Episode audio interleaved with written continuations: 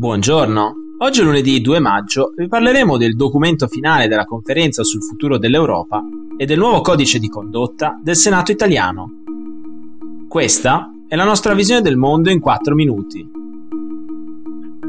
Il 29 e 30 aprile si è riunita per l'ultima volta a Strasburgo la plenaria della conferenza sul futuro dell'Europa. Durante la riunione di due giorni è stato approvato il documento finale di proposte elaborato da una selezione di cittadini di tutta l'Unione Europea in un anno di lavoro. Ora il documento verrà consegnato ai presidenti delle istituzioni europee il prossimo 9 maggio a Strasburgo, durante la cerimonia di chiusura della conferenza. In quell'occasione, il presidente di turno Emmanuel Macron la Presidente della Commissione Ursula von der Leyen e la Presidente dell'Europarlamento Roberta Mezzola riceveranno le 49 raccomandazioni e 200 proposte concrete elaborate dai cittadini europei. Tra quelle che richiedono una modifica degli attuali trattati europei ci sono il superamento del principio di unanimità nelle decisioni del Consiglio in materia di politica estera, sociale, fiscale e di bilancio, il diritto di iniziativa del Parlamento europeo e l'introduzione di uno statuto di cittadinanza europea, Inoltre, gli europei vogliono che la sanità diventi una competenza condivisa tra tutti gli Stati membri e la possibilità di svolgere referendum europei.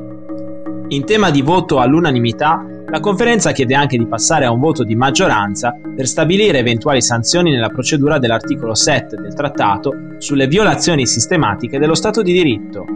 Il comitato esecutivo della conferenza chiede anche la riforma della politica agricola comune e più investimenti sociali e ambientali. Il 26 aprile il Consiglio della Presidenza del Senato ha dato il via libera al nuovo codice di condotta della Camera Alta del Parlamento.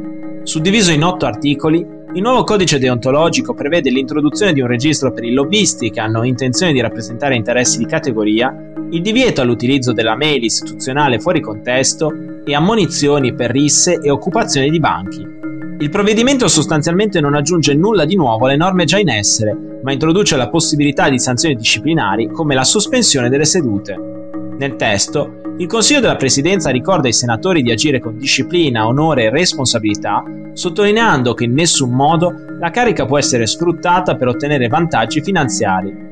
Proprio l'articolo 5 stabilisce infatti che i senatori della Repubblica verifichino che il valore dei doni accettati sia conforme alle consuetudini di cortesia, un provvedimento che il Movimento 5 Stelle avrebbe voluto più limitativo, con un tetto massimo al valore dei regali e l'obbligo di dichiarare tutte le attività patrimoniali e finanziarie.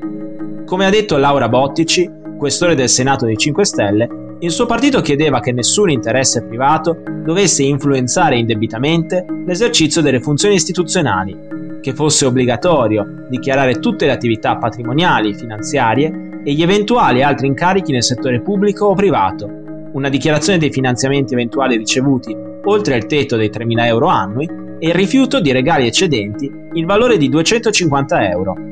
Tutti emendamenti bocciati nel testo finale, che impone anche ai senatori di interrompere risse e occupazione dei banchi, episodi avvenuti in aula nel corso degli ultimi anni e rimasti impuniti. Dopo l'approvazione del Consiglio di Presidenza, si attende adesso l'approvazione anche da parte dei senatori che permetterebbe al codice di condotta di entrare in vigore. Per oggi è tutto, dalla redazione di The Vision, a domani.